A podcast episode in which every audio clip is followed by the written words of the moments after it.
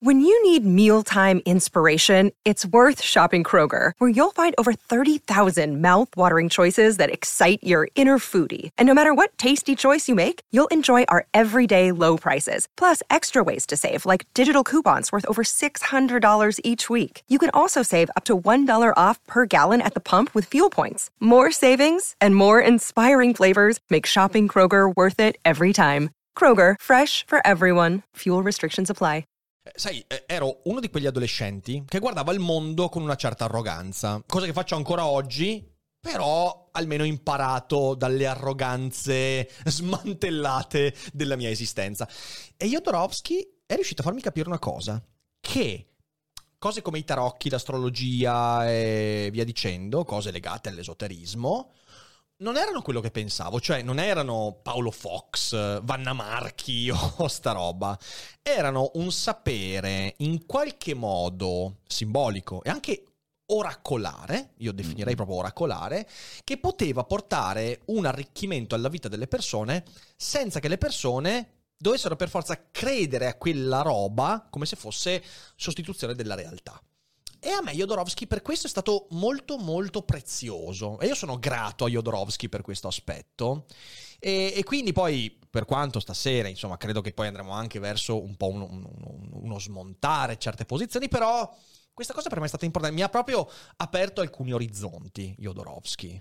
A me, anche a me ha fatto un effetto del genere, io l'ho conosciuto tardi, l'ho conosciuto durante la mia scuola di psicoterapia. Mm-hmm perché mi hanno detto leggi Jodorowsky, vedrai che dentro è pieno di metafore interessanti, uh-huh. perché la mia scuola di psicoterapia si basa sulla metafora, è una okay. scuola molto artistica, la, l'ipnosi in generale, poi magari ne parliamo meglio, certo, magari nella certo. puntata, ma... Allora ho detto leggi Jodorowsky che è pieno di metafore grandiose. Ed è vero. Ed sì, è vero. sì, assolutamente, assolutamente. Ed è vero. E questa cosa ti fa, ti fa, capire che in realtà ci sono diversi approcci per affrontare i problemi.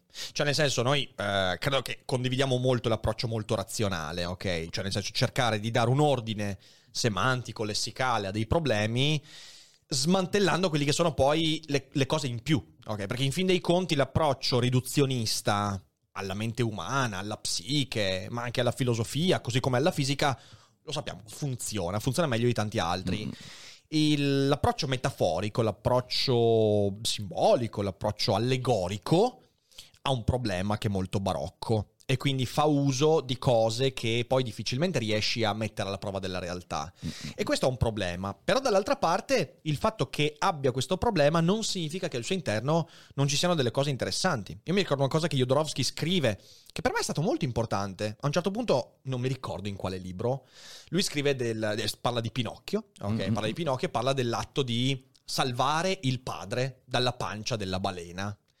E io avevo letto Pinocchio e Pinocchio per me era un libro interessante, però dalla valenza, insomma, non così elevata.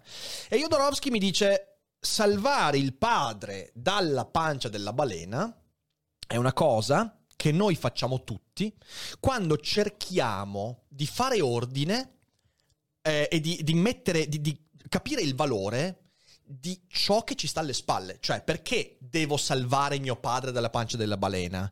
Questo è un simbolo, dice Jodorowsky, per dirti guarda che a un certo punto tu devi riconoscere quello che sei e tu sei il frutto dei padri. E a un certo punto devi prendere quella roba e salvarla dal caos tu- del tuo presente. Ok, quello che sei, la tua identità, il tuo passato, ciò che, eh, di cui sei il risultato, a un certo punto viene messo a repentaglio. Ecco, in Pinocchio questa cosa, secondo Jodorowsky, è uno dei temi fondamentali. E io lì ho detto, aspetta un attimo. C'è qualcosa. Cioè. È vero, è vero che noi facciamo questa cosa qua, è vero che noi eh, dobbiamo fare i conti con le nostre radici, nel tentativo, in parte magari anche di superarle, criticarle, però anche di recuperarle. E questa cosa qua ti dice che il simbolo porta con sé qualcosa anche di vero. E infatti il signor Jodorowsky è molto vicino a Jung, no? Eh sì, certo, certo, certo. E quindi tutto il discorso degli archetipi è, è molto presente. Com'è che ti approcci, eh, ora tu da eh, professionista della psiche, mettiamola così, ok? Quindi da psicologo, com'è che ti approcci al rapporto, che è molto strano e spesso di, di difficile da mettere in ordine, fra quelli che sono appunto i simboli, le metafore, le allegorie, e poi il fatto che devi arrivare al nocciolo di un problema. Perché il rapporto fra queste due cose è co- veramente complesso. Beh, se pragmaticamente. Ah. Cioè, quindi la pragmatica è ciò che riesce a far legare queste due cose. Quindi se quella metafora lì sortisce un effetto di un qualche tipo, ci sta. Ok. Cioè, quindi è un, un buon ponte tra il simbolo e, e il risultato mm-hmm. eventuale. Se non, questo, se non c'è questo aspetto pragmatico, anche perché appunto simbolo rappresentando un sacco di cose, un sacco di significati, può portare facilmente fuori strada. Sì. E questo è uno degli errori, tra l'altro, per quanto mi riguarda, della psicanalisi to cure, cioè l'idea di analizzare così tanto i simboli, eh, il non detto, l'implicito, l'inconscio, eccetera, da perdersi poi l'obiettivo vero e proprio della terapia che è aiutare la persona che abbiamo di mhm, fronte. Mm-hmm, mm-hmm, certo, certo. Sì, il problema è che um, io l'ho fatto anche come esperienza vedendo il modo con cui le persone poi si rapportano alle metafore. La metafora ha un, un pericolo che è quello dell'interpretazione. Ti faccio un esempio, ok? Prendi Così parla Zarathustra di Nietzsche. Opera straordinaria, io l'adoro, però spesso dico, se devi cominciare a leggere filosofia forse non è non l'opera è... giusta. Poi da questo punto di vista è anche una paraculata perché io ho cominciato a leggere da quelle opere lì, non è stata proprio la prima, però è stata la prima che ho letto cum grano salis, ok? È stata la prima che veramente mi ha fatto innamorare di qualcosa, quindi in realtà uno può iniziare da lì. Il problema è che se tu inizi da lì le strade che ti si aprono sono infinite. Troppe, diciamo. Sono troppe, cioè la, il pericolo di disperdersi è altissimo. E quindi questa cosa qua, quando, quando tu devi usare una metafora, un'allegoria con qualcuno, com'è che fai a unire quella metafora e quindi l'interpretazione di quella metafora a quella che poi è un'esperienza della realtà? Perché è veramente un casino questo. Beh, nella, nello studio è facile, perché mm. la metafora è la sua. Cioè, quindi di solito il terapeuta che utilizza l'immaginario, l'ipnosi o qualsiasi altro tipo uh-huh. di, di, di, di mm, comunicazione metaforica usa le parole del paziente. Quindi se il okay. mio paziente fa il panettiere, utilizzerò delle metafore che hanno a che fare con il pane. Più facile parlare di lievito madre. Ah, questo, è inter- questo, è interessante. Quindi la metafora, diciamo così, è un modo per avvicinare il discorso al paziente. Esatto. E beh, questo, questo, questo, questo, è bello perché non ci avevo pensato, effettivamente diventa un modo, cioè è un po' quello che faceva anche Platone, no? Il mito è un modo per fare sentire più vicina la persona a quello verso cui è la sua sensibilità. Però dall'altra parte mi rendo conto che tanti ci marciano su questa cosa e tanti comprendendo questo valore labirintico del mito e del simbolo lo usano spesso per creare confusione, perché poi nella confusione c'è anche maggior capacità di manipolazione. E quindi la metafora diventa anche una cosa da combattere, cioè al tempo stesso un alleato è una roba da combattere. Io credo che Jodorowsky in questo sia un buon esempio. Eh sì. Sì, sì, assoluto, assoluto buon esempio. Cioè, com'è, anzi, che l'hai, com'è, che l'hai, incontrato tu, Jodorowsky? Io, appunto, grazie a questa scuola di psicoterapia, che appunto poi magari nella puntata, o comunque anche già un po' adesso. Eh, siamo già nella puntata, ah, guarda okay. che non c'è più la ah, sigla. Non c'è più, no, la, sigla. No, no, non c'è più la Si era perso il Mi pezzo. ero perso il pezzo. Nelle cogitate non c'è più la sigla. ok, allora, eh, diciamo, Milton Erickson, questo geniale uomo che ha ri- ricostruito l'ipnosi. Oggi, se noi parliamo di ipnosi oggi, parlandone come di una pratica che esiste e non di un, diciamo così, di un orpello storico di, di Freud, mm-hmm. è grazie a questo Milton Erickson che negli anni 50 riesce a spingere eh, la, la, l'ipnosi all'interno della, dell'OMS, diciamo così, americano. Okay. Ecco, adesso non so se era l'FDA o qualcos'altro. Ma di per sé è molto diversa l'ipnosi di Milton Erickson rispetto all'ipnosi che tutti immagini. Tutti immaginiamo Gio Cascasella, io che ti impongo le mani, io ah, che, sì, sì.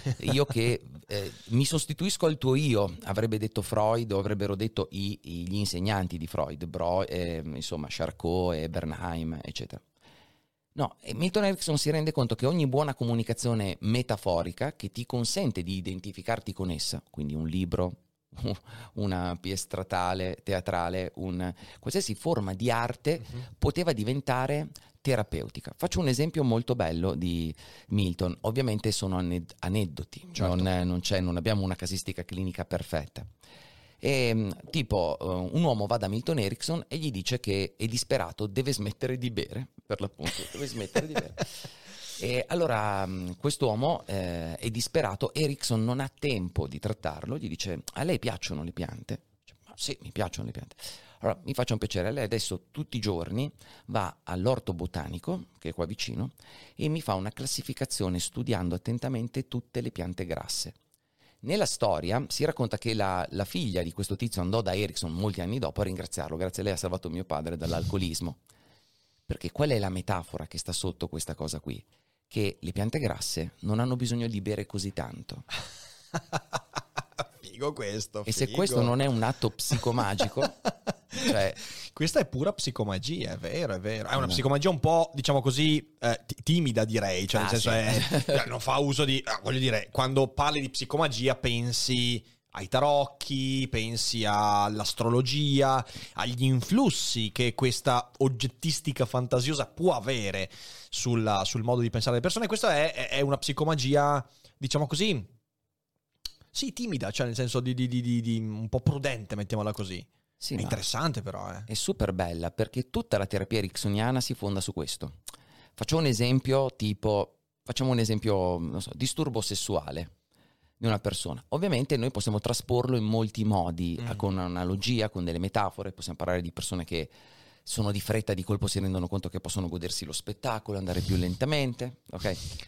Oppure addirittura durante la, la terapia mi accorgo che il mio interlocutore parla tantissimo e io dico mi fa un piacere, parliamo più lentamente. Uh-huh. E il trasporre in quel momento lì in forma reale nel dialogo, perché parliamo più lentamente? Non glielo dici perché si parla più lentamente, delle volte degli effetti concreti. Assolutamente. La persona torna e dice guarda non so che cazzo è successo, ma a un certo punto delle trombette...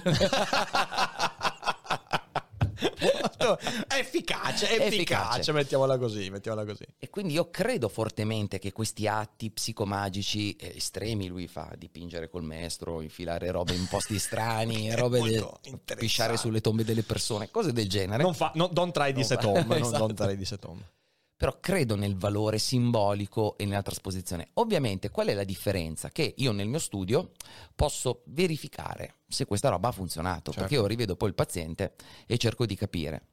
C'è un, un, bellissimo, c'è un libro che ho letto quest'anno bello, che, che consiglio a chi non, chi non l'abbia letto, che si chiama Generalisti, che è questo libretto che parla di tutte le persone che fanno un sacco di cose e per questo sono brave. Lì dentro c'è una storia di un... Um, ti mostra come è facile attraverso analogie fare del problem solving. Uh-huh. Cioè, eh, questa è violentissima, la, la, la posso raccontare? Una cosa, no, una cosa non è così violenta. vai, vai. No, no, si parla praticamente di un tumore che è inoperabile e che l'unico modo per operarlo sarebbe arrivare da diverse strade. Adesso ve la, ve la spiego male.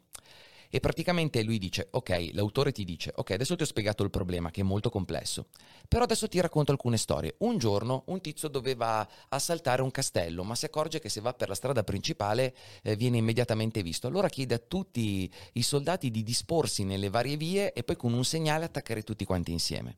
Poi dice, ok, un giorno, ti racconto un'altra storia, un giorno c'è un villaggio che prende fuoco e allora chiede a tutte le persone di prendere dei secchi d'acqua, andare intorno al fuoco e al suo via lanciare l'acqua sul fuoco. In altre parole, con sovrapposizioni di analogie si arriva ad una, più facilmente ad una soluzione logica. Sì, sì, sì, certo, certo. E questo è interessante perché, sai, eh, nel, nell'ambito anche della filosofia, ci sono stati tanti pensatori che, soprattutto negli ultimi 200 anni, hanno cercato di dire è vero, la soluzione di problemi è sempre razionale, cioè nel senso arrivi a una risoluzione tramite un procedimento logico. Il problema è che poi la mente umana non è composta solo di quella logica. Quindi tu hai bisogno di una serie di bypass che rafforzano il tuo modo per arrivare a una certa strada. La cosa veramente interessante è che mentre nell'antichità questa cosa era l'idea di insegnare qualcosa di complesso ai bifolchi, alle persone semplici da parte dei saggi, quello che abbiamo scoperto poi in realtà è che anche il saggio molto spesso è colpito dalle stesse problematiche, pregiudizi e quindi la metafora diventa un modo per arginare quei pregiudizi. Cioè, se tu alla persona dici in modo molto logico e razionale, guarda che tu devi fare questo per ottenere questo obiettivo, in questo messaggio c'è la possibilità che la persona per paure, per uh, altri desideri, per insicurezze, eh, metta in campo i suoi pregiudizi e si faccia del male, anche non raggiungendo quell'obiettivo. La storia diventa un modo per bypassare quei pregiudizi, quei, quei, quei costrutti mentali che si frappongono fra me e la diretta strada che porta alla soluzione del problema. E questo è una cosa interessante. Mi viene in mente in questo Schopenhauer. Schopenhauer eh, nel mondo come vo- volontaria rappresentazione dice esattamente questo, dice guardate che eh, il pregiudizio di poter portare le persone a vedere una soluzione di un problema in modo razionale è un puro, è, è un altro pregiudizio. È un pregiudizio sul fatto che ci siano delle menti adeguate e delle menti non adeguate. In realtà c'è bisogno, fino a un certo punto, di, lui dice proprio di spegnere quella parte razionale. E quindi e infatti Schopenhauer poi è molto citato da, da, da, da questi autori fra Jodorowsky, Castaneda. E, e, e, questo io sono convinto. Il problema è che poi nel Novecento, dal mio punto di vista, questa cosa è stata usata malissimo da tantissimi. E quindi si apre tutto il discorso della fuffa che ha fatto dei danni inenarrabili. E mi chiedo quanti sono stati preda della fuffa ogni uno che beneficiava di questi meccanismi. Eh, io credo che sia un'ottima domanda questa. È tosta questa, perché, eh. Perché effettivamente è quella, perché contemporaneamente la, una persona che ha studiato, approfondito queste cose, riesce a comprendere che c'è questo tipo di messaggio, mm-hmm. ma chi non l'ha studiata, eh, assolutamente no. Eh. E quindi dà adito e credito a tante altre cose che ci stanno intorno. Quindi si arriva a pensare, non so, che realmente quando Don Juan dava una botta sulla testa a Castaneda, Castaneda facesse 100 km di colpo e finisse in un altro stato. E, e, si arriva a credere davvero a quella sì. cosa lì. Oppure si arriva a credere a Pachita, che è la stregona da cui studia Jodorowsky, che eh, che è una di quelle con gli ossi di pollo, è quella di quelle, i, guaritori indiani che fanno finta di mettere le mani nel costato. E... Esatto, esatto. Tirano fuori questa poltiglia che in realtà poi è tutta, ce l'avevano già in mano. Esatto. Cioè, la bellissima scena di Man on the Moon, esatto. eh, in, cui, in cui Andy Kaufman va per farsi curare.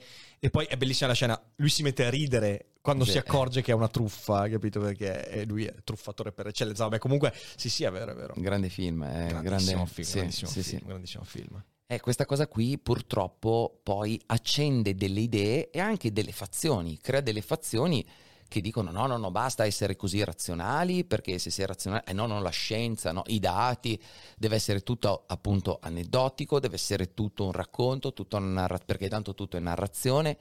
Ma noi invece sappiamo bene che i nostri secoli, gli ultimi due o tre secoli, sono stati caratterizzati da razionalità. Certo, tutto eh. in narrazione è un paio di coglioni, cioè nel senso è proprio questo, la narrazione ha un peso, ma la narrazione senza ciò a cui si lega non ha nessun peso, anzi rischia di farti svolazzare in maniere incredibili, di convincerti di cose assurde, di, cioè la narrazione è la Brigliadori.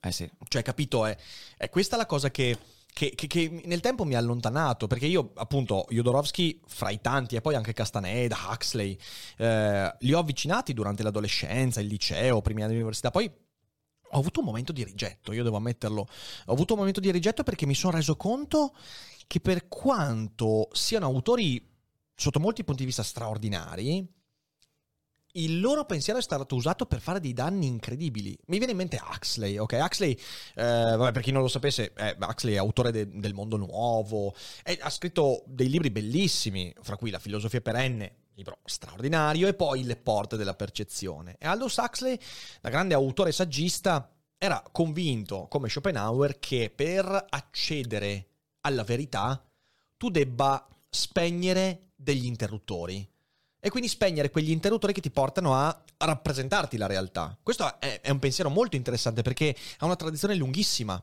eh, ha una tradizione che va a incunearsi proprio in, quel, in, quella cultura dove Castaneda mette le mani, cioè Sciamani. nel senso i nativi americani, sciamanismo. L'idea che tu per entrare in contatto con gli dei, e quindi con la vera verità, debba utilizzare per esempio delle sostanze come il peyote, come tante altre cose, eh, la ayahuasca, che ti permettono di spegnere la naturale ma falsificante capacità di crearti delle immagini. E, e, quindi è una tradizione molto forte. E Huxley, infatti, c'è quella, c'è quella cosa straordinaria. Lui, quando è morto, ha, desiderava morire sotto LSD. Sì. Eh, perché così il suo, il suo, essere traghettato dal mondo dei vivi al mondo dei morti sarebbe stato traghettato da un'allucinazione. Da un'allucinazione all'altra allucinazione, disse lui nel, nel suo testamento. E, e questo è molto interessante, però poi mi rendo conto che ha causato dei danni incredibili.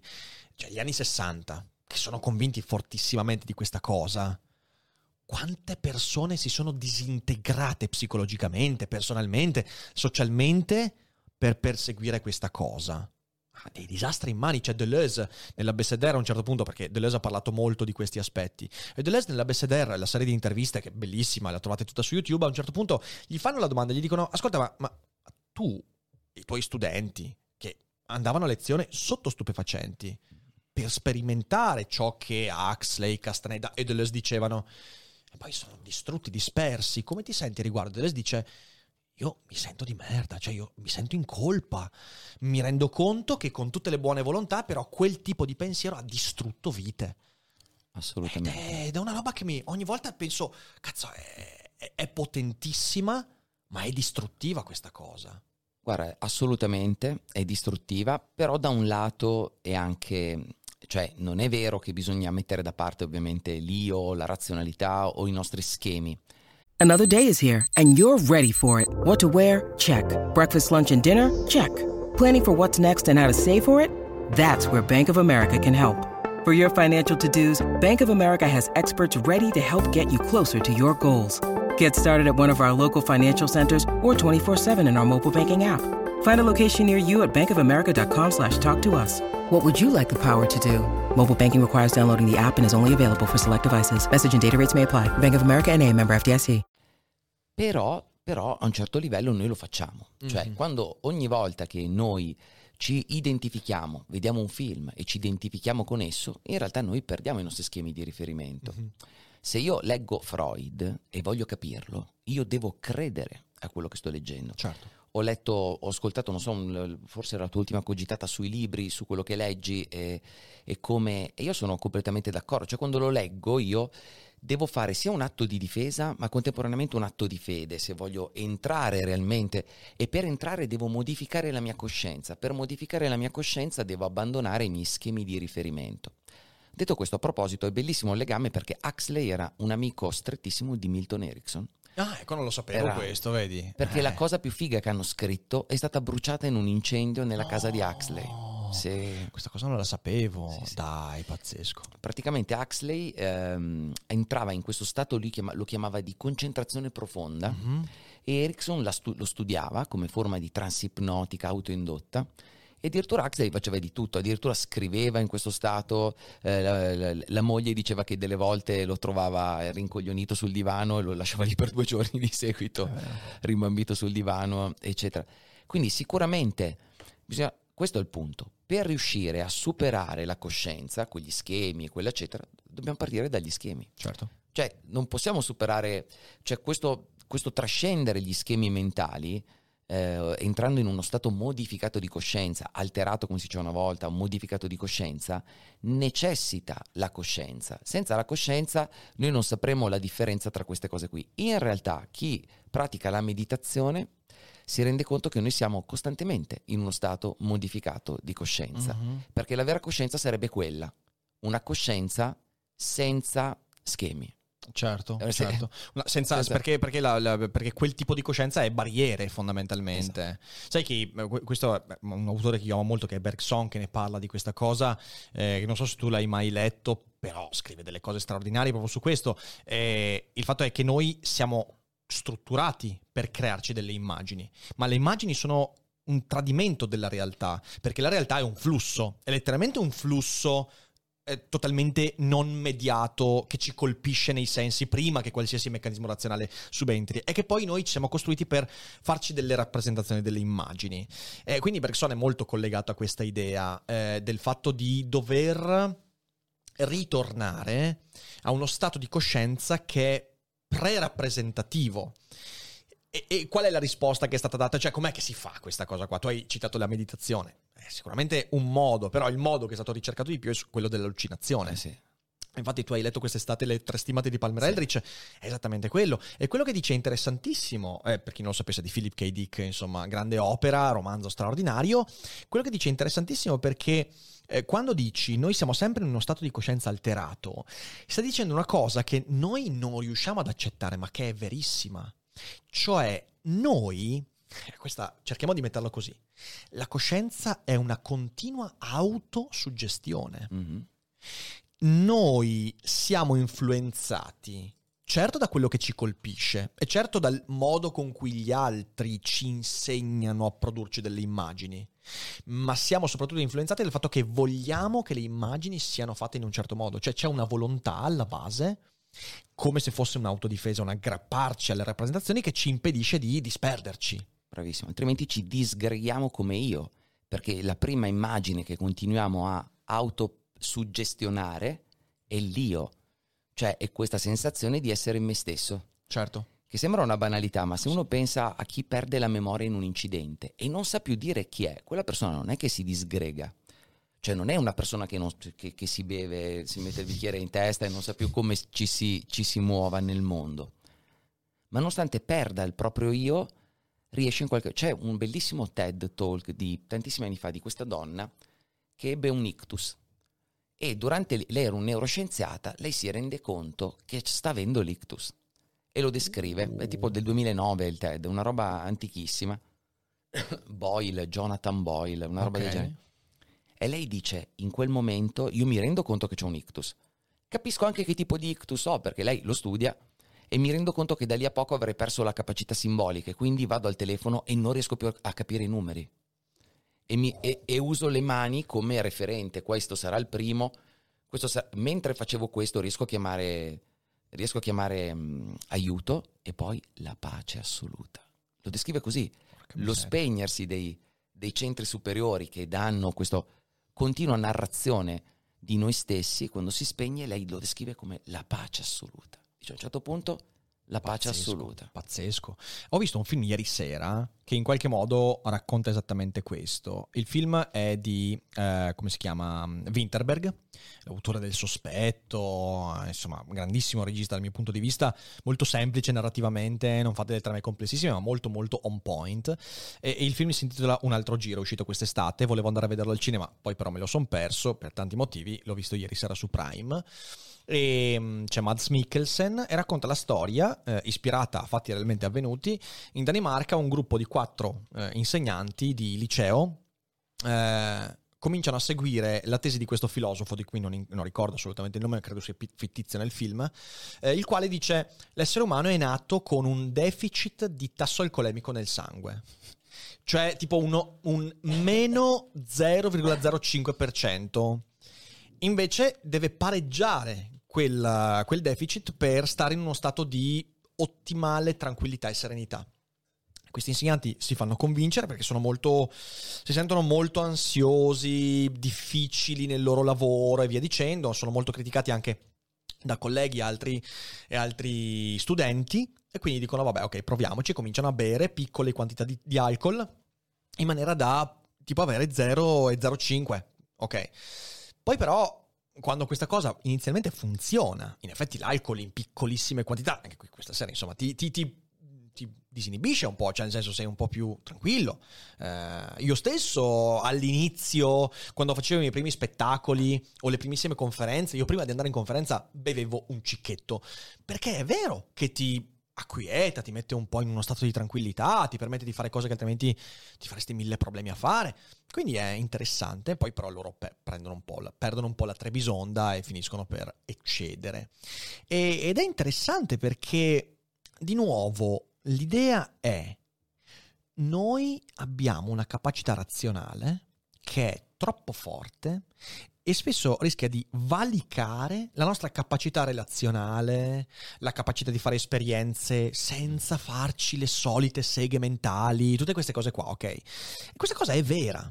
Il problema è, ci vuole veramente l'alcol, cioè ci vuole veramente una sostanza alterante per questo.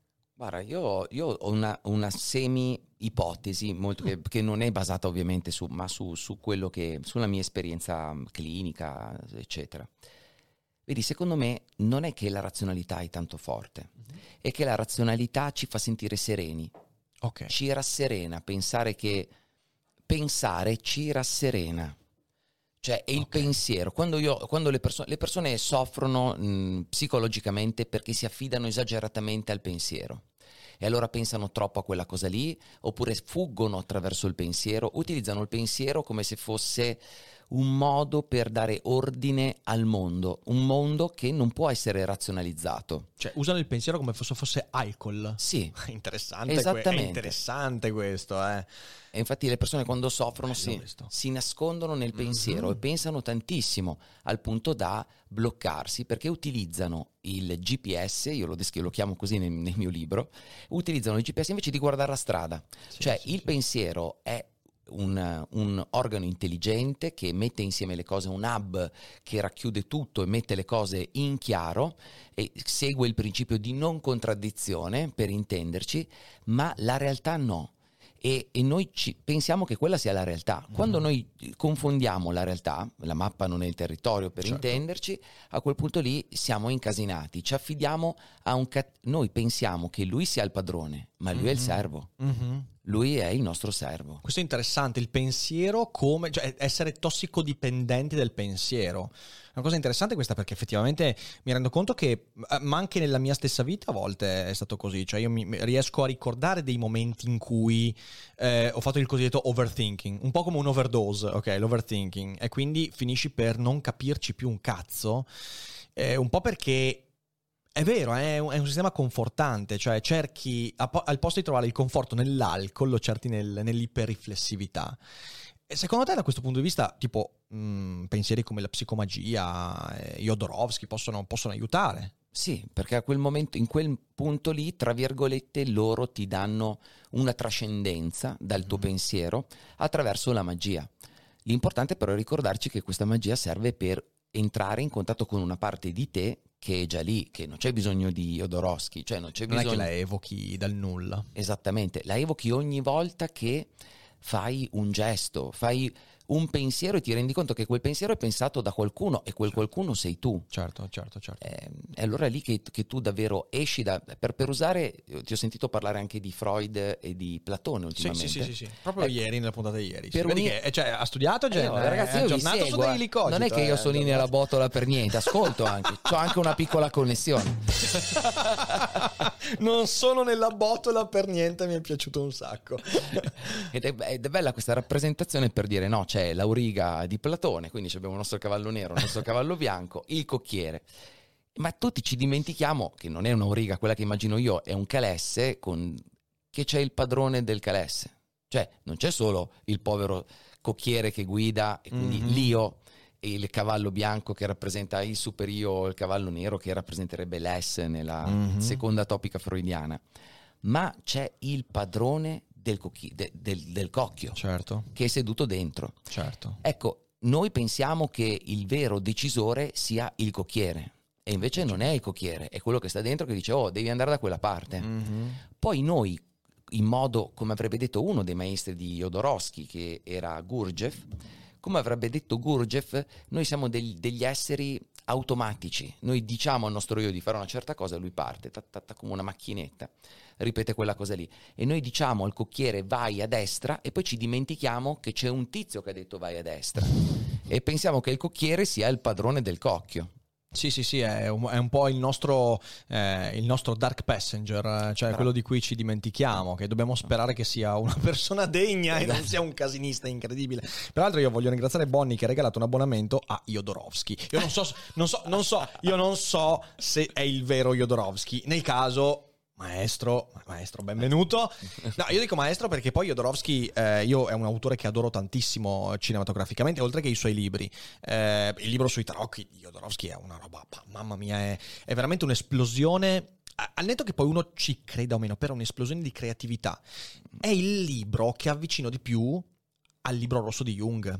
Perché eh, in fin dei conti, io credo che ci voglia una forza straordinaria per riuscire a raccontare in quel modo lì le tue immagini mentali. Cioè io ho stima di Jodorowsky, così come ce l'ho di Jung, perché al netto del fatto che poi possono aver detto delle cose decisamente poco condivisibili, addirittura insomma, cose folli, però hanno avuto il coraggio di dire ok, io ho in testa questa cosa, cerco di affrontarla in un modo talmente diretto e coraggioso da poterne fare una narrazione fruibile da altri.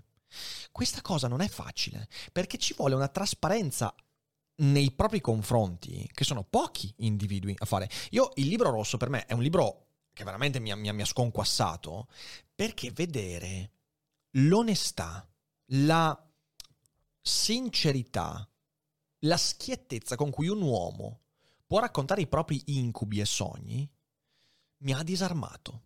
E mi sono posto e mi sono detto, ma io riuscirei mai a raccontare così? Attenzione, così, non raccontare i sogni. Mi capita di svegliare il mattino e dire, eh sì, mi sono sognato di, tipo, guardo Ari, dico, ah, eravamo in Formula 1 e tu mi hai speronata e io ti ho mandato a fanculo, è capitato qualche notte fa, ok? Lo racconto, certo, ma, ma non è solo questo, non è solo questo. Mi, mi sogno molto spesso di guidare, è una delle, una delle cose ricorrenti dei miei sogni, guidare e cadere, cioè nel senso sono due cose molto ricorrenti.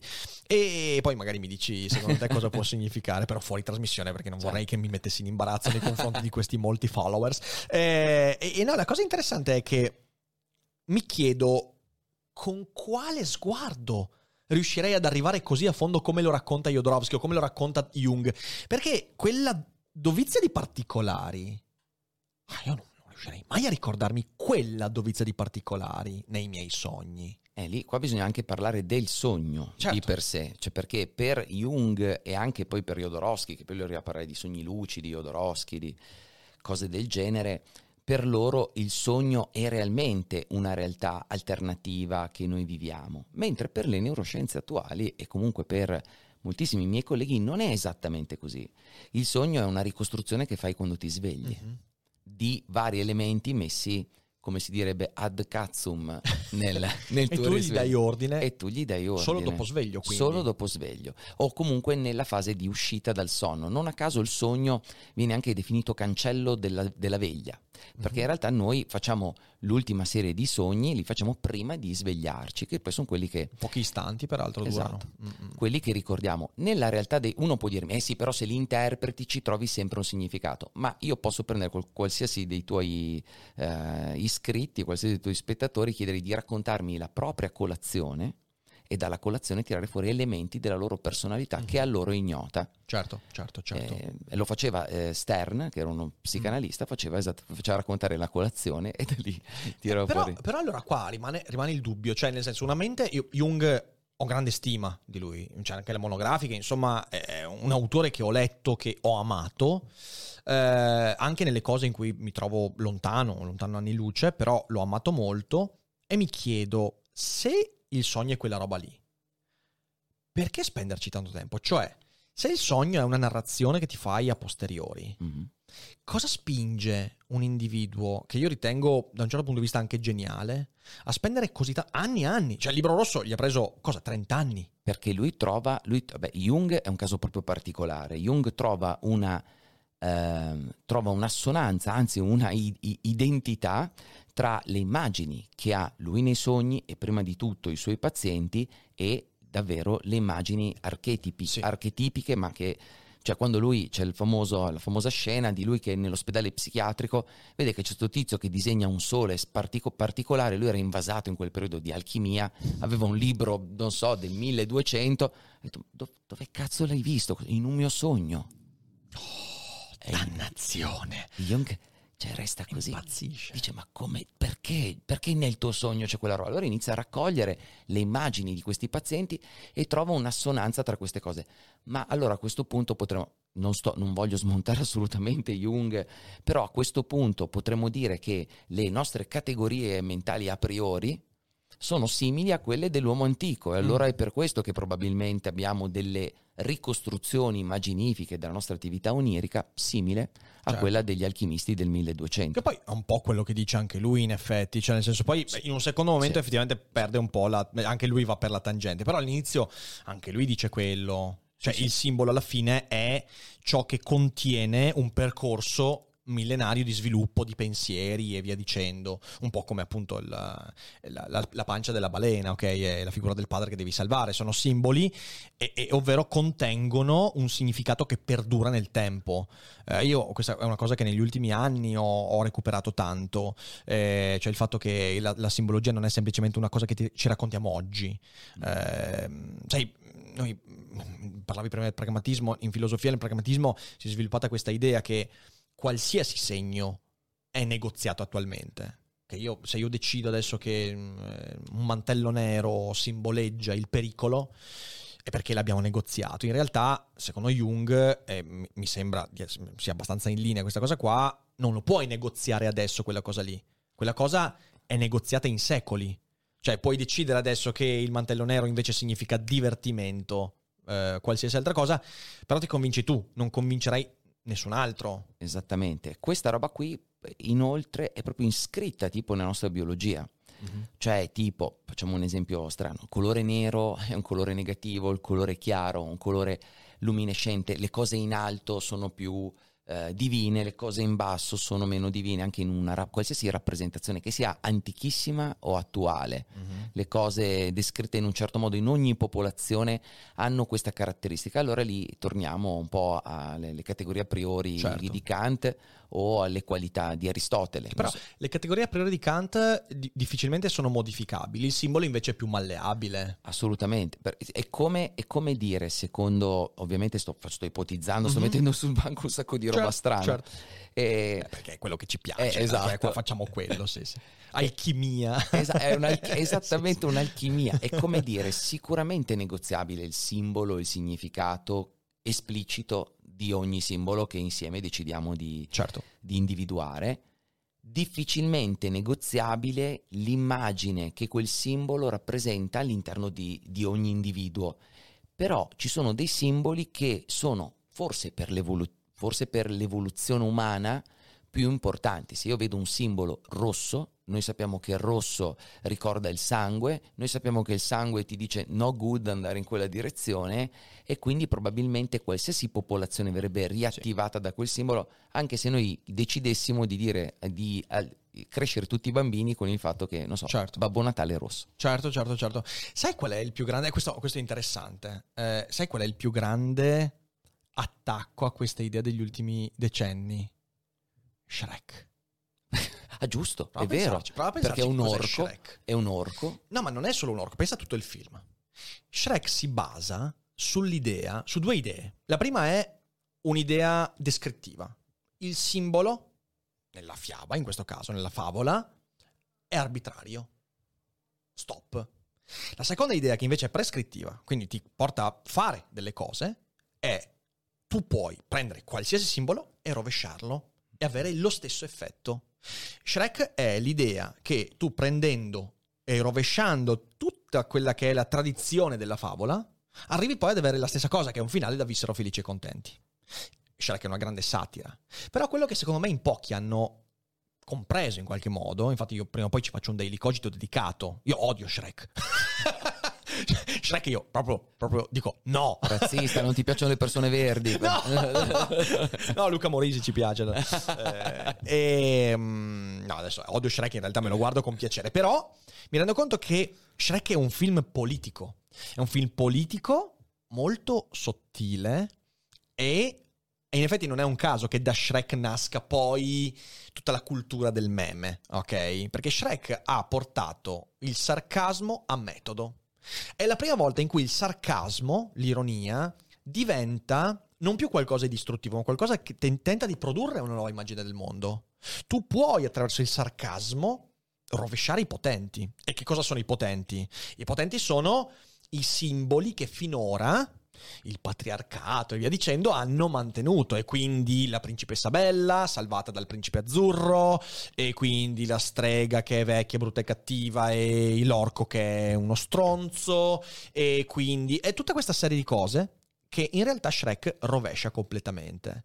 Se io devo cercare una narrazione contro la psicomagia e contro gli archetipo jungiano è proprio Shrek. Però, però hai ragione, mi piace, è bellissimo come, come esempio, però allo stesso tempo forse se ci fosse qua un alchimista o uno psicomago ci direbbe sì, però tutti i simboli sono come circolari e quindi qua siamo nella teoria degli opposti. È troppo facile trasformare il nero in bianco, il bianco in nero, proprio perché si toccano praticamente, quindi è, è facilissimo. Per, non è così facile, però. no, cioè, più che altro, per, eh, se fai così va ben tutto. Cioè, Bravo. nel senso, diventa un po'. Eh, ma infatti questi cosa fanno? Va ben tutto. Eh, eh, eh, guarda, guarda, co- come alzo le mani, alzo le mani, è una verità assoluta. Va ben tutto. Sì, sì, è vero, è vero, è vero, è vero. Eh, però mh, mm, mi rendo conto che negli ultimi, negli ultimi decenni questo pensiero che stiamo un po' esponendo è sotto un attacco molto forte. Ha iniziato la filosofia con il pragmatismo e quindi tutto ciò che è conseguito il riduzionismo, cioè alla fine Peirce uh, fine 800 è stato quello che ha messo proprio la parola, ha tentato di mettere la parola fine al simbolismo. Tutto è segno, il segno è negoziato sulla base di come è costruito e come si relaziona alle altre cose. Idea fra le più rivoluzionarie della storia della filosofia, eh? cioè nel senso ha proprio aperto un mondo, tutta la filosofia anglosassone si basa su questa idea. Rorty, ehm, tutti quanti. Ehm, Shrek ne è figlio di questa cosa, cioè proprio un figlio culturale di, di cultura pop.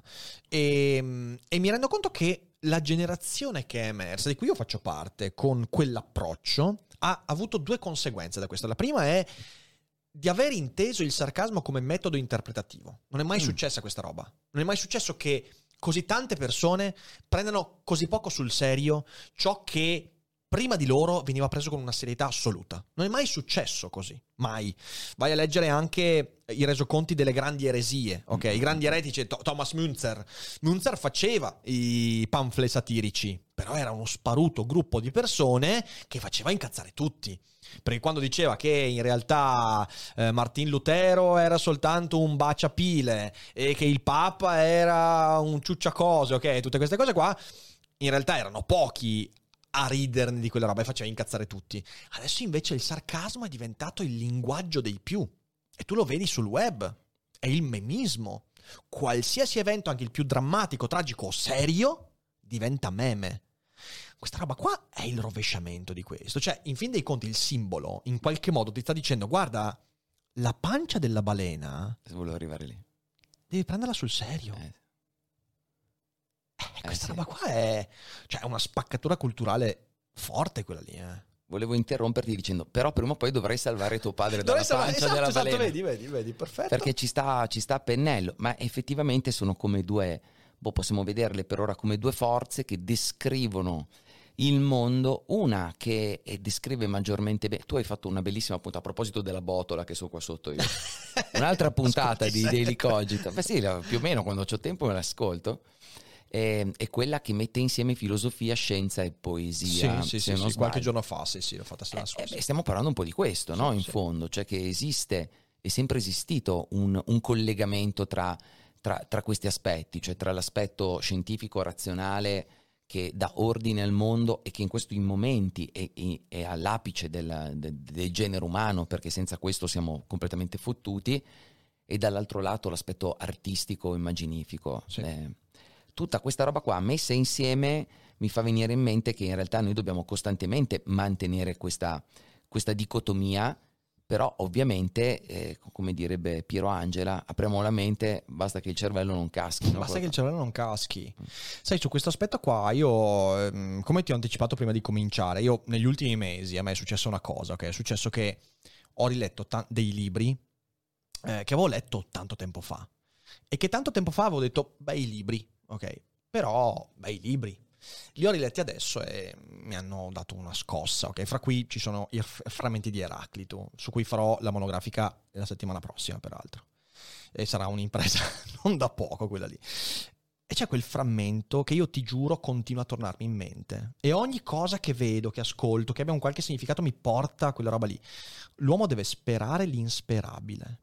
E sono lì che mi chiedo, ma che cazzo stava cercando di dire Eraclito? Cos'è l'insperabile?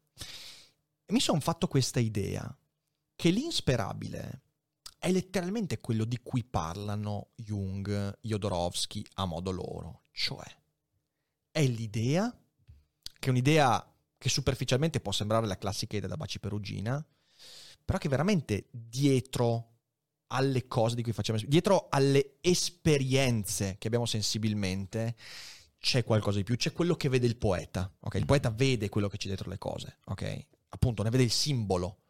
Quando Van Gogh dipinge lo scarpone, eh, non dipinge lo scarpone, dipinge lo scarpone! cioè, nel senso proprio come, come l'idea platonica di scarpone, dipinge lo scarpone che è sempre stato. Dipinge ciò che permette allo scarpone di emergere alla mia vista, cioè dipinge le condizioni di esistenza della mia percezione di quello scarpone. Quando Munch dipinge l'urlo, non dipinge un urlo, dipinge l'angoscia, dipinge quello stato d'animo che tutti abbiamo vissuto, tutti vivremo e non smetteremo mai di vivere finché respireremo il poeta fa quella roba lì. Ecco, ho cominciato a convincermi che l'insperabile di cui parla Eraclito sia quello. Non puoi sperare oltre gli oggetti che vedi. Cioè, è, è idiota, stupido pensare che dietro a uno scarpone ci sia qualcosa di più di un cazzo di scarpone. Eppure non puoi esimerti dal vederci o dal tentare di vederci qualcosa di più. E se smetti di fare quello, cioè, se fai come Shrek, se ridi dello scarpone di Van Gogh, sei perduto. Guarda, questo è, questo è bellissimo, è fondamentale e... Eh, non è che prove, so per proverò a smontarlo, ma non è vero. Però, no, no, io vorrei, guarda, io vorrei perché, perché un, è una cosa che mi occupa la testa tanto, capito? Guarda, secondo, guarda, per, per essere, per, parto da un punto di vista molto razionalista che, che non, non, sembra non c'entrare nulla, ma la nostra mente è come se fosse un simulatore di realtà che non esistono. Costantemente, perché deve costantemente simulare, un po' come parlavamo prima dell'AIDAR e del fatto che deve fare 200.000 deve prevedere quello che succederà in qualche modo. Costantemente deve fare questa operazione. Quindi quando vede questa roba qui, no, come per dire, no, per citare, non so che il nostro amico Galimberti, quando dice che quando cita, cioè, quando cita il quando cita il principio di non contraddizione, dice: Vedi, questo bicchiere, eh, noi usiamo il principio di contraddizione perché altrimenti pot- tu potresti avere paura che io te lo lanci addosso. Lui, potrei utilizzarlo come un altro certo, oggetto certo, al di fuori del suo. Per studiare il bicchiere dobbiamo tutti quanti essere d'accordo che non è un'arma in questo momento, ma è un bicchiere.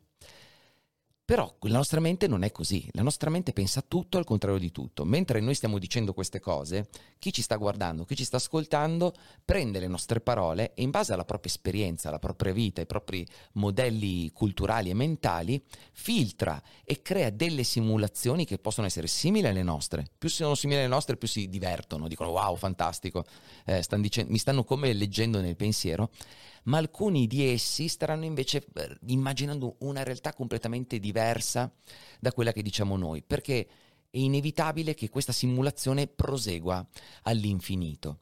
E quando noi dobbiamo crescere, tra virgolette, se, se vogliamo dare ordine, do, non possiamo affidarci troppo alla simulazione. Dobbiamo fare la simulazione, poi la prova, certo. l'ipotesi, il metodo scientifico certo. e provare a vedere se quella roba lì funziona. E questo esisteva già millenni fa, eh, prima del, del, del metodo scientifico. Però se io voglio immaginare che da quella pietra deve esserci una piramide, allora lì devo davvero andare in un mondo che, che è altrove, un mondo che può essere soltanto oltre le cose, o la, l'essenza della cosa in sé, un po' alla Bergson, un po' come dicevi prima, quindi questo certo. vincolo di...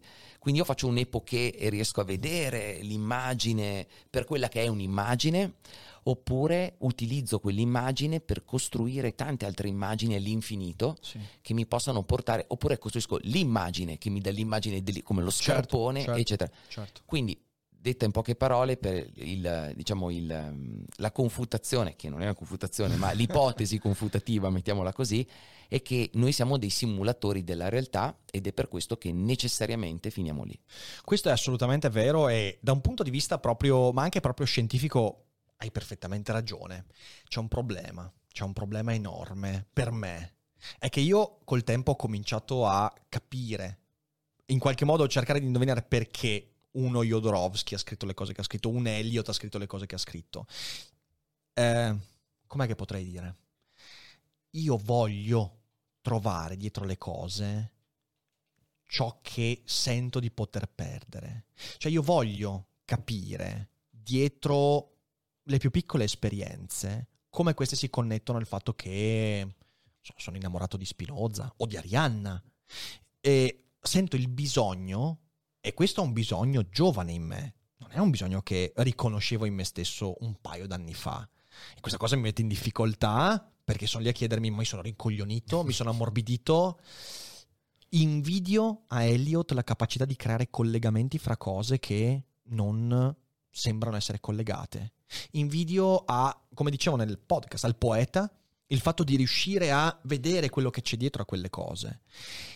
Sento il bisogno, forse perché boh, questa cosa io ho cominciato a sentirla cambiare quando, quando ho perso mio padre. Cioè, io ho cominciato. Io la pancia della balena, ok, e, e padre via dicendo, io mi rendo conto di quanto sia diventato importante per me ritrovare dietro le cose quelle sensazioni che ho vissuto, quei ricordi che non possono essere soltanto quei ricordi, che hanno un significato in tutto quello che poi mi rappresento. E allora lì io capisco qual è il, il, il, il discorso della psicomagia, capisco qual è il discorso che fa Jodorowsky nella montagna sacra, capisco qual è il senso che è un senso difficile da digerire perché svaluta la cosa che, a cui diamo più valore, che è la capacità logica e raziocinante della nostra esistenza che ci permette di sopravvivere, ok? Però dall'altra parte ti dici, io sento il bisogno di vedere quello che c'è dietro. E non mi è, io sono in difficoltà in questi, in questi, in, questi mesi perché quell'insperabile di Eraclito mi ha aperto qualcosa. Cioè, come se mi avesse detto, ecco, accorgiti di questa cosa qua accorgiti di questa cosa e facci i conti. E devo dire che sono in difficoltà in questo periodo. Il motivo per cui ho cominciato a rileggere, che ho quasi finito di leggere le Upanishad, cioè io mi sono avvicinato a quel testo lì perché ho detto aspetta un attimo, questa roba qua mi ricorda quando c'era scritto dell'Atman, Mm-mm. che io anni fa ho derubricato come se fossi un personaggio di Shrek, ok? Ne ho riso. Aspetta che ci torno. Le Upanishad non mi hanno comunque detto delle cose straordinarie, per quanto siano un testo fondamentale. Però adesso mi sono messo in cerca. Sono in cerca di quell'elemento che mi permette di sentire le parole di Eraclito che dieci anni fa non avevo sentito. Eh, questo è, è super interessante. E comunque, vedi, nella ferita, tra virgolette, no, qualcuno, Jung proprio diceva che la ferita è una feritoia, no? Attraverso tu, tu guardi attraverso... Certo le, le, le tue ferite e attraverso le ferite della vita piccole o grandi che siano, attraverso queste consapevolezze, noi realmente poi uniamo questi, questi punti, i punti di cui stiamo discorrendo in questo momento, mm-hmm. che è vuo- l'impossibilità di prevedere eh, la realtà che ci circonda, per quanto ci piaccia pensare che sia così, è realmente prevedibile, da un lato, e dall'altro lato invece l'abbandonarci, un po' una specie di Apollo e Dioniso, no? Mm-hmm, certo. Una specie di dicotomia, chi era Nietzsche? Era, era... Nietzsche, sì, sì, sì, esatto, l'Apollineo eh, e il Dionisiaco, eh, esatto, esatto, i due impulsi. In questa roba qua io ci vedo l'Apollineo, la razionalità, il cercare di mettere ordine, l'unire i puntini, e il Dionisiaco invece il lasciare andare, la la, io sospetto che in realtà la nostra vita sia molto più dionisiaca e noi abbiamo un'isoletta di, di Apollineo e invece noi ci illudiamo del contrario, pensiamo certo. che sia l'opposto. E, ehm, mi è fatto venire in mente una metafora bellissima, che non so se sia vera, ma io la racconto mm-hmm. spesso nel, nel, mio podcast, che è, un, è, una storia. Dicono che se tu prendi un'ape o una, quindi Giacomo di Entropy for Life, aiutaci, se fosse vero, dico se tu prendi una, una, un'ape o una mosca e la metti dentro ad una bottiglia d'acqua, questa qui farà... Eh, tipo l'ape non riuscirà mai più a uscire se tu la metti al contrario, perché lei ha come un programma all'interno che gli dice che deve andare solo esclusivamente verso l'alto. La razionalità assoluta, lei è perfetta. Cioè, mm-hmm. Questo programma interiore la metti dentro in questa situazione, lei muore lì dentro. Non so se sia vero, ma questa è la teoria. Se invece ci metti dentro una mosca che è un po' più scema, che va alla cazzo destra e sinistra, prima o poi esce da qualsiasi intoppo. Ecco, io vedo nell'ape la razionalità e nella mosca questo pensiero un po' più errante che gli consente di magari metterci sette giorni a uscire da lì. però ce la fa. Però ce la fa. io nella mia esper- l'esperienza non fa ovviamente pensiero scientifico, però ho conosciuto api totalmente rincoglionite e mosche con una strategia esistenziale straordinaria. Cioè, nel senso, io non vorrei, non vorrei creare questa dicotomia perché, perché, forse è un po' troppo. Non so se cioè, è il però, contrario. però, però ci, ci, può stare. Peraltro, sappi che Goyo ha appena regalato un abbonamento a Galimberti, quindi. Ciao Umberto, benvenuto nella famiglia. Ah, peraltro io ne approfitto per ricordarvi che se arriviamo a 2000 abbonamenti entro domani, cioè giovedì, la maratona del weekend non durerà 24 ore, ma 48 ore, giusto per farvelo sapere. Mancano Mancano 145 abbonamenti, secondo me ce la possiamo fare, ce la possiamo fare, quindi invito chiunque a sostenere il canale. E eh, sì, sì, sì, mm, guarda, eh, devo farci, cioè nel senso ci sto facendo i conti con questa cosa. Non è facile, non è facile perché è come quando letteralmente mh, mm, ti accorgi, è come se, sai, è l'arroganza di arrivare a un certo punto e credere che il puzzle sia completo, ok? Dici, ok, io bene o male per i prossimi vent'anni sarò questa roba qua. Poi succede qualcosa e dici, ah, c'è tutto questo pezzo del puzzle. E non dico puzzle a caso, perché io sono, io oh, detesto i puzzle, cioè proprio ho un odio immane per i puzzle. Sai cosa abbiamo fatto al giorno dell'anniversario e Ari? Lo so, è una cosa molto cringe, ma mie sorelle ci hanno regalato un puzzle con una nostra foto di matrimonio. E io non so perché ho detto, Ari, sai cosa facciamo? Adesso lo facciamo. Sfida, lo facciamo.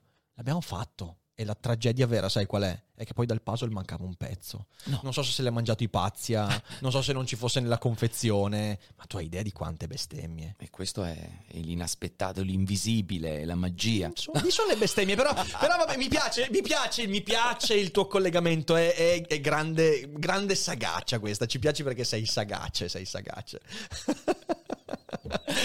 Pazzi semplicemente come fanno i gatti. Sta che... stronza si, è, si è fottuta un pezzo, un pezzo del collo di Ari, peraltro quindi sembra, sembra, adesso sembra un puzzle dell'orrore, cioè c'è un buco nel collo di Ari, vabbè, a parte quello insomma. Quindi no, è come se, se a un certo punto, ti, è, è vero che hai costruito il puzzle, ti eri convinto che fosse di mille pezzi, poi prendi qualcosa, ti porta allo sguardo e qua dici, ah no, erano 8000 pezzi, cioè 7, 7 ottavi non sono fatti. E quindi sono lì che ci penso e sto... Questo ha un aspetto positivo, mi sono riaffamato di certa letteratura. Cioè proprio questo mi ha fatto dire no, adesso devo... Devo, devo, devo cercare di nuovo, devo cercare di nuovo, e però, però è un casino incredibile. È un casino, sai perché? Perché il pericolo, ecco, poi non so se sia un pericolo, però un pericolo in questi periodi di cambiare una prospettiva in modo troppo repentino è enorme.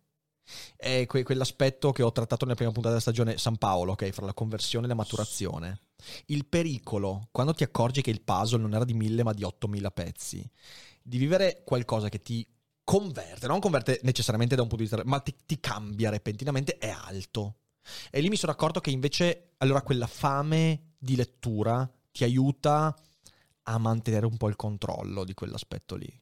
Assolutamente. E, e in più aggi- aggi- aggiungo a questa riflessione molto bella che questa roba qua dà spazio alla mente molto di più di tutto il resto di razionalità. Cioè la razionalità ti fa conoscere, ti fa capire, ti, fa, ti mostra i meccanismi, ma non ti dà quello spazio mentale per continuare a simulare la realtà, continuare a costruire realtà alternative. O te la dà, ma te la dà, ma con quei vincoli tipici certo. della scienza, del ragionamento, della logica. Questa roba qua ti consente davvero di, fa- di tornare un po' bambino, un po' sognatore, di ricuper- recuperare quel rom- romanticismo perduto, tra virgolette, mm-hmm. che, che, che è utile. L'importante è ricordarci che è solo un accesso, tra virgolette, ad una parte di noi potremmo chiamarla romantica, emotiva, sentimentale, che esiste, su, è il substrato, di più del substrato, è in realtà l'universo all'interno del quale si muove il satellite razionalità. E quindi se noi non traiamo energia, ispirazione dall'aspetto irrazionale, non possiamo trarlo da, da nessun'altra parte. Sì, sì, questo, questo, questo, è vero, questo è vero. È, devi avere un po' un, un'alternanza, cioè nel senso alla fine eh, mi, mi rendo conto che la nostra vita è un alternarsi nel momento in cui sei convinto di esserti in qualche modo cristallizzato, sei diventato questa cosa qua a posto e poi capitano delle esperienze che rimettono in gioco degli aspetti. Eh, ancora mi chiedo quali siano, e, per me è la lettura uno degli aspetti, ma non è il solo, quali siano quegli strumenti che ti permettano di riuscire a stare allerta anche nel momento di cambiamento. Eh, era una delle paure di Dick, ok, se ci pensi, eh, la paura di finire nelle mani di Palmer Eldritch, cioè la paura di trovarti in una realtà totalmente opposta a quella che, eh, in cui vivevi prima, però senza accorgertene, perché non è la realtà che è cambiata, sei tu che sei cambiato, però non te ne accorgi perché sei talmente preso, talmente impegnato a vivere e a vedere che non hai più sguardo per te stesso, dentro di te. E allora tutto cambia, allora ti sembra che gli altri siano cambiati, ma non sono gli altri a essere cambiati. Sei tu, solo che tu ormai sei entrato in un vortice.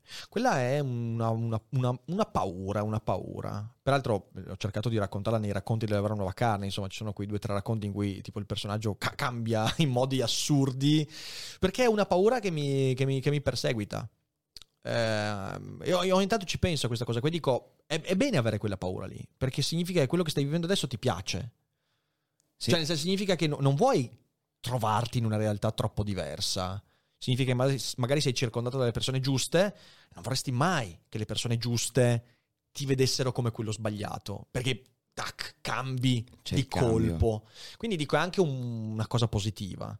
Assolutamente, assolutamente. Anzi, nel, a proposito di sogni, all'interno, che poi ritornando ai sogni, quello che ho detto prima non è la realtà scientifica attuale che noi ci inventiamo il sogno, ce lo ricostruiamo, è una delle tante ipotesi su come funzionano i sogni. Ma tornando nei sogni, quando esiste una corrispondenza clinica tra i sogni e il cambiamento dei pazienti, quando i miei pazienti iniziano ad avere cambiamenti importantissimi, hanno dei sogni incredibilmente mm-hmm. strani okay. eh, dirompenti che magari fanno rientrare aspetti della loro adolescenza nell'età adulta, all'improvviso si ricordano, sai che ieri notte ho sognato che suonavo la chitarra, non la suono da 30 anni, e allora sono, ho preso, sono andato in cantina, ho trovato la mia chitarra, l'ho presa, l'ho pulita, sai come sono stato bene? Quello è, non è una crisi di mezza età, quella è invece il nuovamente cercare di avere accesso a mondi alternativi senza cambiare completamente, ricordandoti che tu sei tutto. Tu sei tutto. È un po', un po questo, essendo tu un simulatore, ah, certo. tu sei tutto. Sei tutto nella tua simulazione. Non puoi, aspetta, no, tu pensi, puoi pensare tutto, contieni, okay. contieni, tutto, ma non puoi essere tutto. Ok, certo. Perché certo. altrimenti finiamo nella cazzabubolaggine. Esatto, esatto, del, esatto. Quindi tu puoi ipotizzare qualsiasi cosa nella tua mente, anche scenari incredibili. E, e se posso dare, diciamo, un'ancora a tutta questa cosa qui, che è la meraviglia, per quanto mi riguarda, è la meditazione. Che io la spiego in un minuto, la meditazione come la intendo io. È la capacità di osservare qualsiasi cosa mi passi per la mente senza diventare mai protagonista del film. Uh-huh. È come se io guardassi un film in modo brutto detta così, perché guardo il film e in realtà non mi identifico mai con, con la scena, ma la osservo da lontano. Insieme osservo i miei sentimenti, le mie sensazioni. Non è uno stoicismo, non è proprio lo stoicismo no, che certo. sono lì fermo e me ne batto le palle di quello che sta succedendo male, tra virgolette, ma è una compartecipazione di sta- è più l'epoche, è mm-hmm. più una fenomenologia che ti consente di vedere che tu hai questi aspetti qua, hai sia l'aspetto eh, irrazionale sia quello razionale, ti consente di avere questa visione qua, che poi ce l'hai quando leggi, tu stai meditando in un qualche modo, perché tu leggi, per capire ti devi identificare con quello che leggi, ma ogni tanto ti distacchi perché ormai leggi da talmente tanti anni che sai perfettamente il meccanismo identificativo, poi tu sei un narratore, quindi capisci anche mm-hmm. bene dov'è la tecnica narrativa che ti sta portando più dentro un'altra realtà e leggere diventa una forma di meditazione, soprattutto quando tu diventi consapevole del, delle tue sensazioni mentre stai leggendo, delle tue simulazioni mentre stai leggendo. Per cui io credo che la lettura sia una delle modalità per riuscire a stare al centro di questi due meccanismi che sono parte di noi. Questo è vero. Dall'altra parte mi rendo conto che la lettura, e in questo senso qualsiasi atto narrativo inteso in senso ampio, eh, quindi non soltanto narrazione nel senso di romanzo, e anche porta sempre con sé il rischio di persuasione assoluta. È quello che dicevo prima, ehm, per chi, vabbè, visto che l'abbiamo raccontato prima, finché eravamo a tu per tu, c'è questa bellissima storiella che racconta proprio Dick.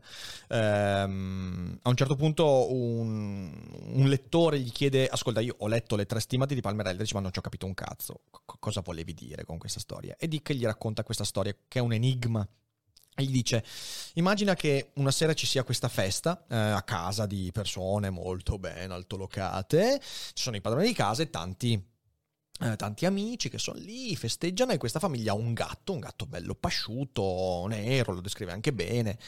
E quella sera vogliono mangiare una bistecca, c'è questa bisteccazza da due chili, bellissima, la costata, che è messa in cucina lì in attesa di essere cotta. A un certo punto questi fanno festa, il gatto sparisce nessuno lo vede più, nessuno si pone il problema.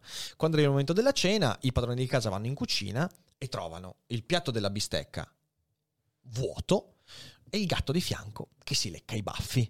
Cazzo, chi ha fottuto la bistecca? Di chi è la colpa? Bastardi, dovevamo mangiare la bistecca adesso.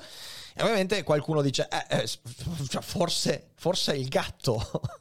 E allora dicono, ah, forse il gatto sta leccando i baffi, questo bastardo. Ok, prima di ammazzarlo però proviamo a cercare l'indizio definitivo.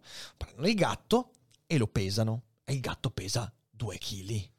E dicono, eccola dov'è la bistecca, eccola lì, eh? E uno dei convitati fa, ok, se la bistecca è lì, dov'è il gatto? La lettura da un certo punto di vista rischia di essere questo. Ed è sempre il grande rischio che ti porti quando, soprattutto quando uno è come Jodorowsky, ok? Quindi quando la lettura è magnetica, quando la lettura ti penetra dentro, quando, quando fatichi a mantenere la distanza, perché o sei troppo affamato di qualcosa, come il gatto con la bistecca, oppure, oppure perché le parole che ti arrivano sono veramente magnetiche, sono veramente persuasive, ti entrano dentro in un modo incredibile. E a quel punto lì rischi di fare la fine del gatto, cioè il libro entra dentro di te. E dove sei finito tu? Ed è questo l'equilibrio che io non, io non riesco a trovare un modo per dire ok, il confine sta lì. Pensa soltanto al discorso che ho fatto su il frammento di Eraclito, ok? Quando ho letto L'uomo deve sperare l'insperabile. Cos'è successo? Da un certo punto di vista mi dico, ho visto un frammento, bellissimo, mi sono fermato, riconoscendomi leggere quel frammento, mi sono messo alla ricerca perché mi ha detto qualcosa. Dall'altro, mi immagino come il gatto e i convitati intorno a me mi guardano e dicono: Eccolo dov'è il frammento. Ma se lì è il frammento, dov'è Rick? E quelle parole hanno in qualche modo cambiato qualcosa, hanno come preso possesso di quello che io sono. Dove sta l'aggancio alla realtà che mi permette di vedere in modo chiaro il prima e il dopo. Non c'è. Guarda, ti dico, il so, il, il somai, uno dei suoi maestri, appunto, che era quel matto di l'altro di Gurgie, Gurgiev. Gurgiev. Gurgiev diceva: quando tu parli con una persona che ti cattura particolarmente, ricordati di te. Dice, cosa vuol dire? Bella questa. Cioè, ricordati di te. Lui intendeva, stai attento al tuo corpo diceva tu porta attenzione al discorso che ascolti e contemporaneamente al tuo corpo, che era un po' una derivazione di una pratica meditativa, dove tu portando attenzione non ai tuoi sensi in quanto tali, per dire sto attento alla percezione del mio corpo, ma stando attento al tuo corpo e mettendo da parte quello che emerge, riesci a entrare in uno stato che potremmo definire non concettuale che è questo stato che ti consente di osservare il fatto che generi continuamente concetti, uh-huh. che è quello della, della, pratica meditativa o comunque di una pratica fisica, come potrebbe essere lo sport, la corsa e quant'altro. Quindi se chi ci sta guardando vuole fare una prova in questo momento, se voi portate attenzione ai vostri piedi e provate a sentire la differenza di temperatura tra un piede e l'altro, ti ricordi? Tra l'altro l'abbiamo fatto nel seminario, sì, no? ricordo, questi, questi giochi, no? Ecco, cosa succede? Che iniz- subito senti la, la, la, differenza di temperatura, poi un secondo dopo emerge il concetto. In un secondo dopo, che di solito è, ma che cazzo serve questa roba? non serve proprio niente questa roba, che è il commento. Non voglio dire che questo è il modo per creare l'equilibrio, ma per quanto mi riguarda un po' sì. Uh-huh. Cioè riuscire ad avere uno sguardo non concettuale sul concetto, che può derivare da un altro concetto, da un concetto sopraordinato. Ad esempio, io sono un tecnico della narrazione, leggo, so che qui lui mi vuole catturare e sto attento, sto un po' più attento e questo mi aiuta. Oppure io lo leggo, mi faccio catturare, ma con un'ancora di salvezza. Quest'ancora Mhm. di salvezza è la mia presenza, Certo. la mia presenza fisica, tra virgolette. Ok, e, e lì, sorge un problema allora. E il problema è quello del... cioè è, è un- comunque un problema di confine. Perché questo atteggiamento io lo condivido molto. Però questo atteggiamento rischia di arrivare al suo opposto, che è il- lo sguardo cinico. Ah sì, certo. Cioè lo sguardo Certo. disincantato a tutto, che è lo sguardo, di nuovo, se vogliamo tornare di Shrek, talmente disincantato che poi alla fine tutto diventa materia per riderne. Perché in fin dei conti cosa vuol dire ah, Jodorowsky qua cerca di fare questo? Significa riderne in un certo modo, prendendo le distanze, raffreddando quella cosa.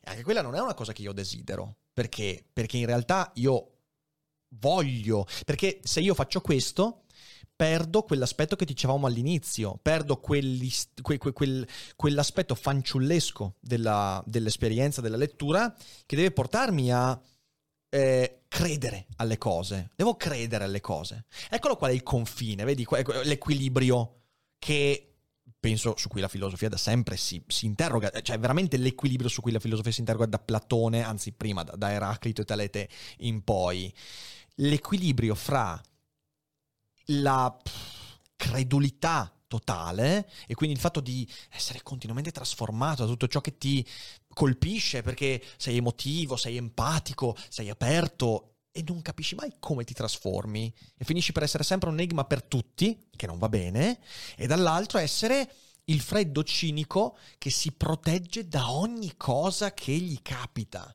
E in questo iato si trovano le nostre diverse personalità.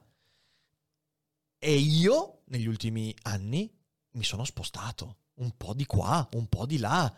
E osservare questa cosa è, è complicato, è complicato. Secondo me servono entrambi. Adesso Sì. racco- racconto una storiella che sembra non c'entrare niente, ma un po' potrebbe centrare. Immaginiamo due cani in un luogo sconosciuto. Due cani con due padroni. Entrambi i cani sono innamorati del, del- del proprio padrone. Si supera una collinetta. Quando i cani si vedono iniziano a ringhiare. Eh, adesso t'ammazzo. eh, Stanno una frazione di secondo così, poi appena i due padroni si allontanano, i cani si calmano immediatamente. Cani- immediatamente. Cioè, nel senso, noi dobbiamo avere entrambe queste abilità, non il cinismo estremo e Mhm. neanche la credul- creduloneria assoluta, però dobbiamo identificarci, come ti dicevo prima, io quando leggevo Freud, che ai miei tempi io mi ricordo 12 libri per l'esame di Freud, cioè andato- è arrivato Sigmund la notte, ho detto, "Ehi, hai capito, ora puoi andare, sei pronto. Adesso mettiti a studiare, pezzo di merda! Così proprio adesso. e poi è arrivato Morisi e ha detto sai che io e lui abbiamo una cosa in comune ma non si dice ok? E, e praticamente dopo che tu leggi tutta quella roba lì devi entrare dentro quella roba lì. Cioè, devi credere a quella roba lì momentaneamente ma allo stesso tempo devi sapere che stai facendo un atto eh, di, di fede. Certo. di- un atto di fede. Semplice questa è una stronzata.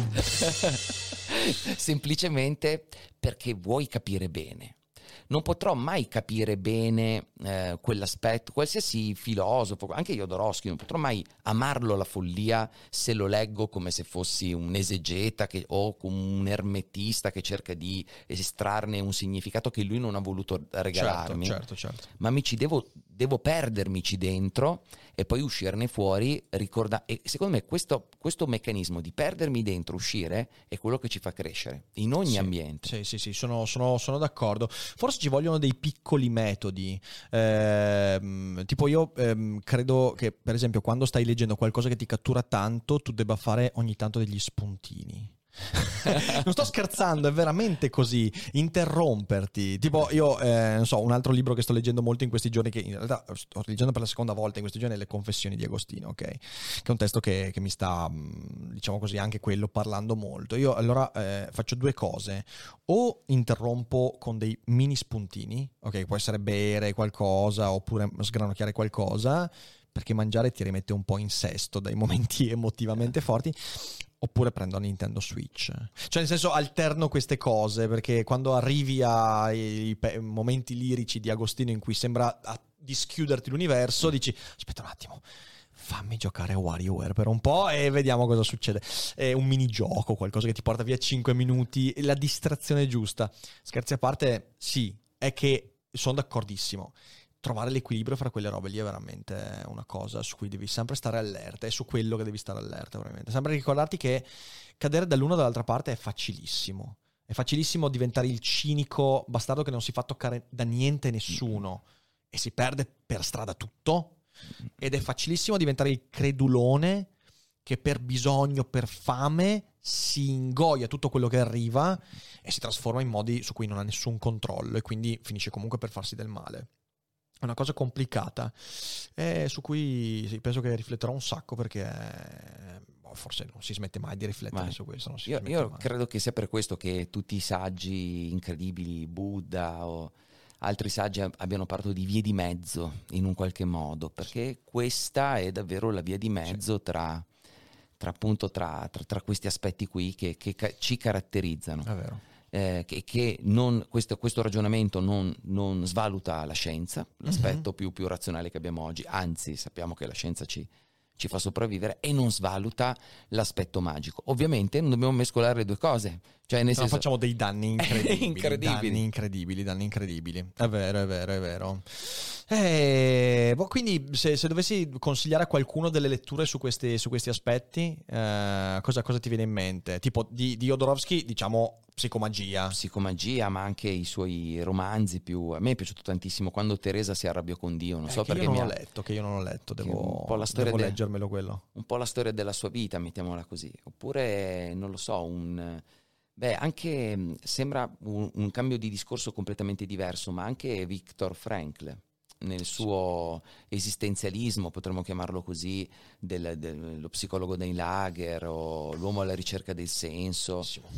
Cioè, in quel tentativo di ricercare un senso, lui cerca un senso e per farlo si allontana dalla realtà perché inizia a pensare alla moglie quando sarà fuori, cioè inizia a fantasticare per un, forza. Eh, necessariamente per scappare via da una realtà in, insopportabile. Cioè quello che facciamo sempre quando ci diamo un obiettivo di vita, cioè nel senso ti diamo un obiettivo e ha a che fare con due aspetti, uno è il luogo a cui vuoi arrivare, l'altro è ciò che sacrifichi per arrivarci, ah, sono sì. due fantasie se ci pensi, eh, su cui non hai nessun tipo di, di, di prova empirica, quindi sì sì sono d'accordo, Frankl da questo punto di vista è un autore straordinario, sì sì sì.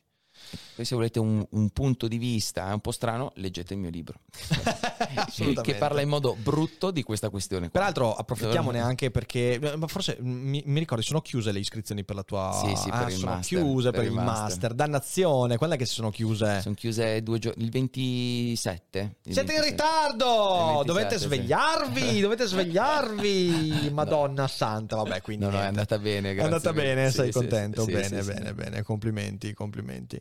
E niente, allora io direi che, boh, cioè nel senso, abbiamo, cosa, cosa, di cosa abbiamo parlato alla fine? Cioè, quasi un'ora, so, mezza un'ora, e mezza. un'ora e mezza che stiamo andando avanti e magari c'è anche qualche persona che vuole farci qualche domanda, quindi magari Dai, dici? Sta, rispondiamo, rispondiamo. Gene, è stato sempre un piacere, come sempre un piacere discutere, cioè che figata, dobbiamo farne tante Come al solito. Come sempre, come sempre. Allora, se voi siete in live non uscite che adesso rispondiamo a qualche domanda, eh, se siete in differita, mannaggia voi, dovete essere in diretta perché insomma è evidente condividete la puntata, fate conoscere Daily Cogito a quante più persone là fuori eh, ce n'è bisogno e ovviamente sotto trovate quanti, tu, tutti quanti i riferimenti anche di Gennaro, il suo podcast, il suo sito e dateci un'occhiata perché insomma come avete capito merita discretamente. Eh, vi ringrazio tanto, domani abbiamo le solite due live, venerdì anche, poi sabato e domenica, anzi sabato maratona e forse domenica se andiamo ai 2000 abbonamenti. Ce la facciamo? Certo che ce la facciamo e non dimenticate che non è tutto noia. Ciò che pensa.